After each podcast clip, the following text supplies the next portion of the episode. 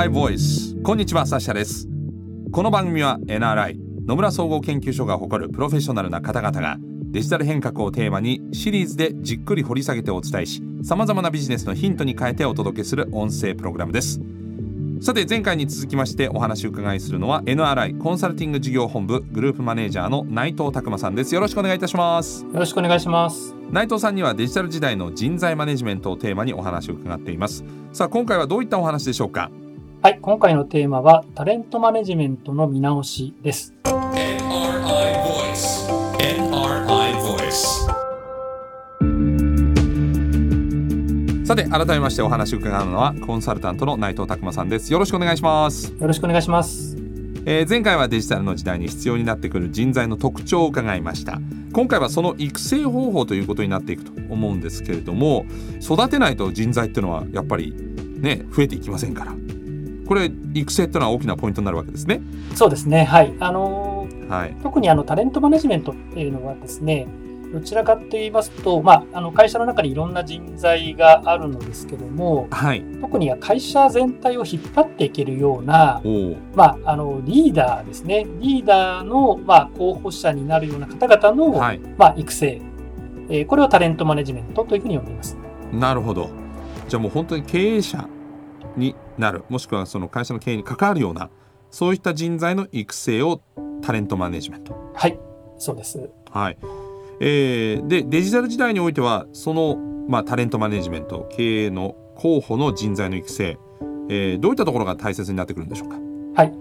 あの、タレントマネジメントのまず考え方をあのご説明したいんですけども、はい。これはですね、あの、もともとはどちらかっていうと、欧米の考え方が日本に輸入されてきたということになります。はいで、あの、どういうことかと言いますと、まあ、将来の経営者、あるいは将来の、まあ、経営の候補者ですね、はい。当然お一人だけではなくって何人かそういう経営の候補の方が会社にはいらっしゃるわけなんですけども、まずあの、お30代ぐらいにですね、からあの選抜をしていきます。はい。で、あの、経営者になった時に、やっぱり必要な経験っていうんですかね、うんうんうんえーそういうものをですね、30代、あるいはその40代ぐらいから、はいえー少しずつこう積ませていくということです。で、そういったあの、まあ、人をですね、選抜をして必要な経験ですね、経営がちゃんとできるための、まあ、必要な経験というのをあ少しずつさせるとうんいうことになります。で、あの、どんな経験かっていうことなんですけども、うんあの、これは実は結構日本の会社でもですね、あの、割とこういう取り組みをやってらっしゃるケースはもう今多くなっています。はいで、どんな経験かと言いますと、同じ仕事だけではなくって、まあ、複数の、まあ、事業領域ですね、はい。えーを経験させるということであったり、はい。あるいはあの現場だけではなくって、まあ、本社のですね、まあ、企画とかですね、えー少しその経営に近いようなあの経験をさせると、えーいうこと。うん。えーまたはですね、あの優れた経営者の下で、まあ、デッチボックをさせるっていうよううなん。やり方ですね。あとですね、会社の例えば買収とかですね、はい。海外の、まあ、企業とのいろんな提携だとか、少しこうダイナミックな仕事はい。を、まあ、させていくというような、まあ、こんな経験をですね、あの少しずつこう積ませながら、まあ、その人材のポテンシャルを見極めたりとか、うん。えーあるいは本当にあの社長にならなくても社長に近いところで、うん。まあ、仕事を将来やっていただくとかですね、えーそんなことを、おまあ、30代後半ぐらいから取り組ませるという、これがあのタレントマネジメントと言われている考え方です。なるほど。欧米の考え方を輸入してきたって話ですけど海外の事例っていうのも具体的にあったりするんですか？もうあの海外ですね、ほとんどこういうことは取り組まれているんですけども、はい。一番あの有名なのがですね、あのゼネラルエレクトリック社っていう、あのお GE ですね、はい、GE とはい、あのエジソンが作ったああ、そやつですねその通りですね。ははい。あの、GE がですね、あの、今の3代前ぐらいの社長で、ジャック・ウェルチという社長がいたんですけども、はいジャック・ウェルチがですね、世界の企業の経営のモデルになってた時代があります。はいで、その時に、あの、まあ、ジャック・ウェルチがですね、実はあの、自分の後継者の人材うんというのを、お実はもう計画的にいろいろと考えているんだと。はいでしかもそれは、あの、後継人材が40代、まあ、30代後半ぐらいから、はいいろんな経験をさせて自分のお後任にしていくんだと。でそのためには10年、20年時間がかかるので、はい。え少しそういう取り組みを早めにやるんだと、うん。まあ、こんな話をおウェルチがしたことがですね、はい。えー特に日本の企業でなかなかそういう考え方ってなかったもんですから、はい。それがすごくこう強力なインパクトになって、うん。多くの日本の会社でそういう取り組みが始まったというようなことになっています。なるほどあの国内ではこういった取り組みを多くなってきているという話ですが具体例は何かあるんでしょうか？そうですね、もうあのサシャさんがこう国内で、あ、はい。どこどこって有名な会社だなってこう名前が上がってくる会社はですね、うん。ほとんどまあそういった取り組みをやってるというふうに思ってもはい。過言ではないかなと思います。ソフトバンクなんかもなんか公募してましたよね。そうですね、あのソフトバンクアカデミアというような組織を作って、そこで孫さんのあの公認人材を育成するんだって、まあ、あのそういったこう大々的にですねアピールをされるケースってそんなにないんですけども、まあ珍しいですけどあれがよくわかりやそうですすね、い例でしたよはい。まあ、日本ではえ帝人さんであったりとかですね、あの日立さんであったり、まあ、あの大体こう大きな会社さん、有名どころの会社さんっていうのは、大体そういう仕組みを作っているっていうのが、今の現状かなというふうに思っています。えうんその他こうデジタル人材の育成面でちょっと特徴的な会社の事例なんていうのはあったりするんでしょうか？実はですね、今、デジタル時代ということで、従来的にあの日本の会社がやってきたそのタレントマネジメントのやり方が、少し変えなきゃいけない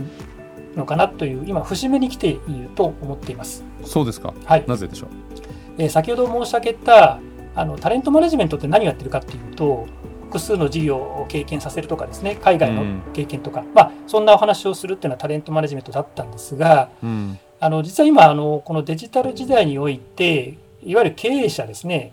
経営の舵取りをしていかなきゃいけない経営者がうんうんうん。実はご自身にそのデジタル化の経験がないというような問題うん。であったりとかあるいはそのデジタルの仕事ってのは非常にこうスピードが速いんですね。はいでこれもまたあの車の例なんかで申し上げると、やっぱ車ってあのコンセプトを作ってから車が完成するまで5年6年ってかかるんですけどもやっぱりあのデジタルの時代においてコンセプトを考えてから製品ができるまで5年6年ってやっぱちょっとありえないんですね。もうあの極端に言うともう1年2年で車ができちゃうぐらいのやっぱりスピード感が必要になってきますと。スマホを考えたって5年前のスマホと今のスマホじゃもう全然機能が格段に違いますもんねおっしゃる通りですね。で、そうなってきますと、デジタルで何かあのビジネスを作ったっていう経験も、将来の経営者にはさせていかなきゃいけないですし、うんやっぱりあの、スタートアップ企業が、やっぱりすごく身軽に、スピーディーに事業を立ち上げたりとか、えーいろんな物事を変えていくっていうスピード感がすごいと思うんですよ。でもやっぱり大企業ってなかなかそんなスピード感がないので、うん例えばなんですけどもそのスタートアップ企業だとかですねベンチャーに出向してああいう仕事のこうスピード感を覚えさせるとかですね。ななんかそんな経験もですねデジタル時代におけるタレントマネジメントでは結構必要なことになってきてます。あーなるほどね。はい、そんな中でなんかダイキン工業さんの例もすごく面白いって伺ったんですが。そうですね。あのよくご存知ですね。あのダイキン工業さんはですねあのもう一つそのタレントマネジメントという文脈と、もう一つはですねあの会社全体のデジタルの基礎力を上げていくっていう意味で基、礎力？はい、基礎力ですね。つまりあのデジタルって何だとかですね。うん。あの AI って何だとかうん。あのブロックチェーンって何だっていうような、まあ、基礎知識ですかね、はい。えっと、そういうものをですねきちんとあの社員に叩き込むということであったり、はい。あるいはあの大金工業さんの例で言いますと、えー理科系の新入社員さんはは2年間現場に配属をしないで、えーなんとそのデジタルの勉強をですねまず1年間座学大金工業さんの中で、えーデジタルの勉強をするというこうと。ん。あとあの半分はですね大阪大学の、まあ、デジタルの講座に通うということをあの1年間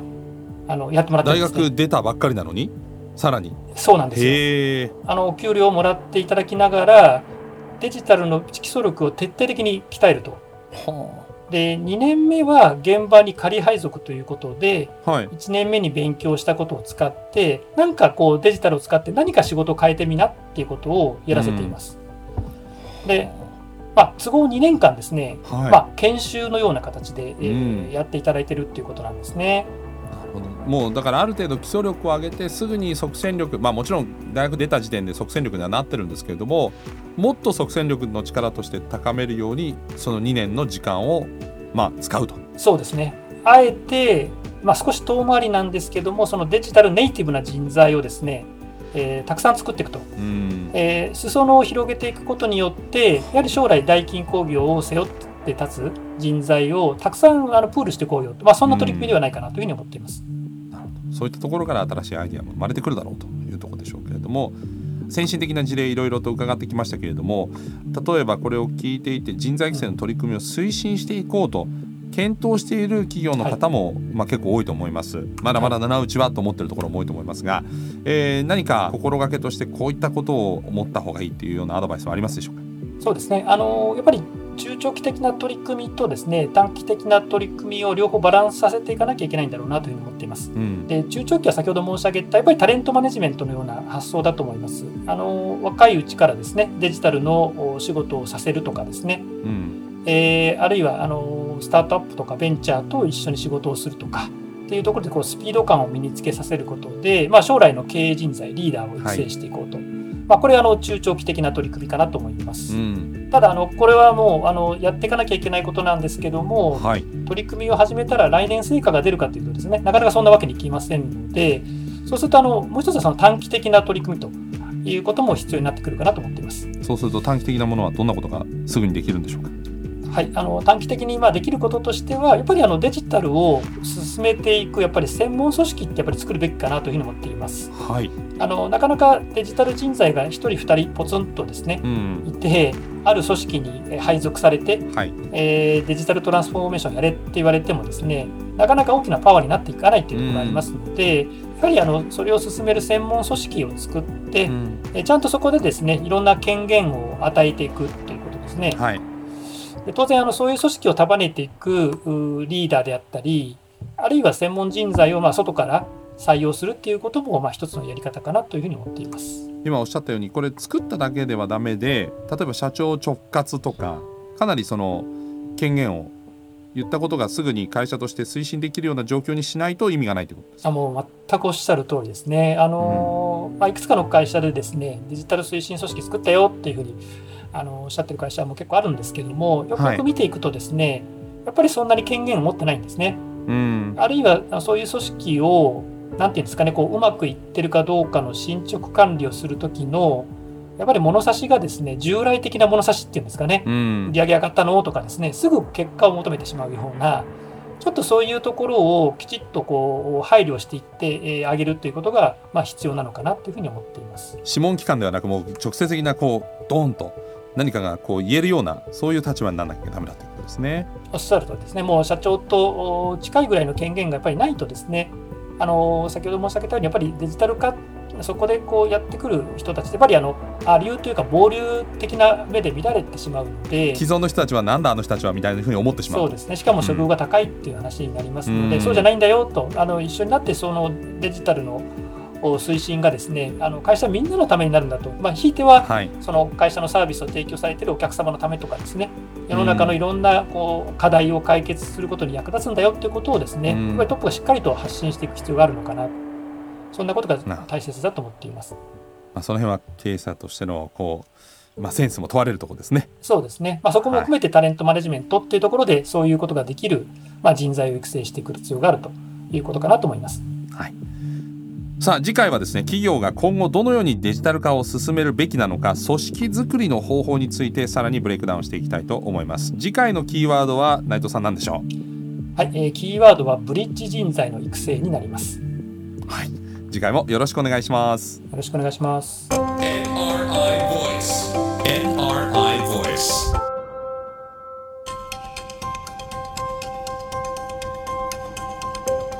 サッシャナビゲートでお送りしてきました NRI Voice いかがでしたでしょうか？この番組は Apple や Google などのポッドキャストのほか NRI のウェブサイト内からもお聞きいただけます。NRI Voice で検索してチェックしてください。NRI Voice 次回も引き続き内藤拓磨さんにお話を伺っていきます。ナビゲーターはサッシャでした。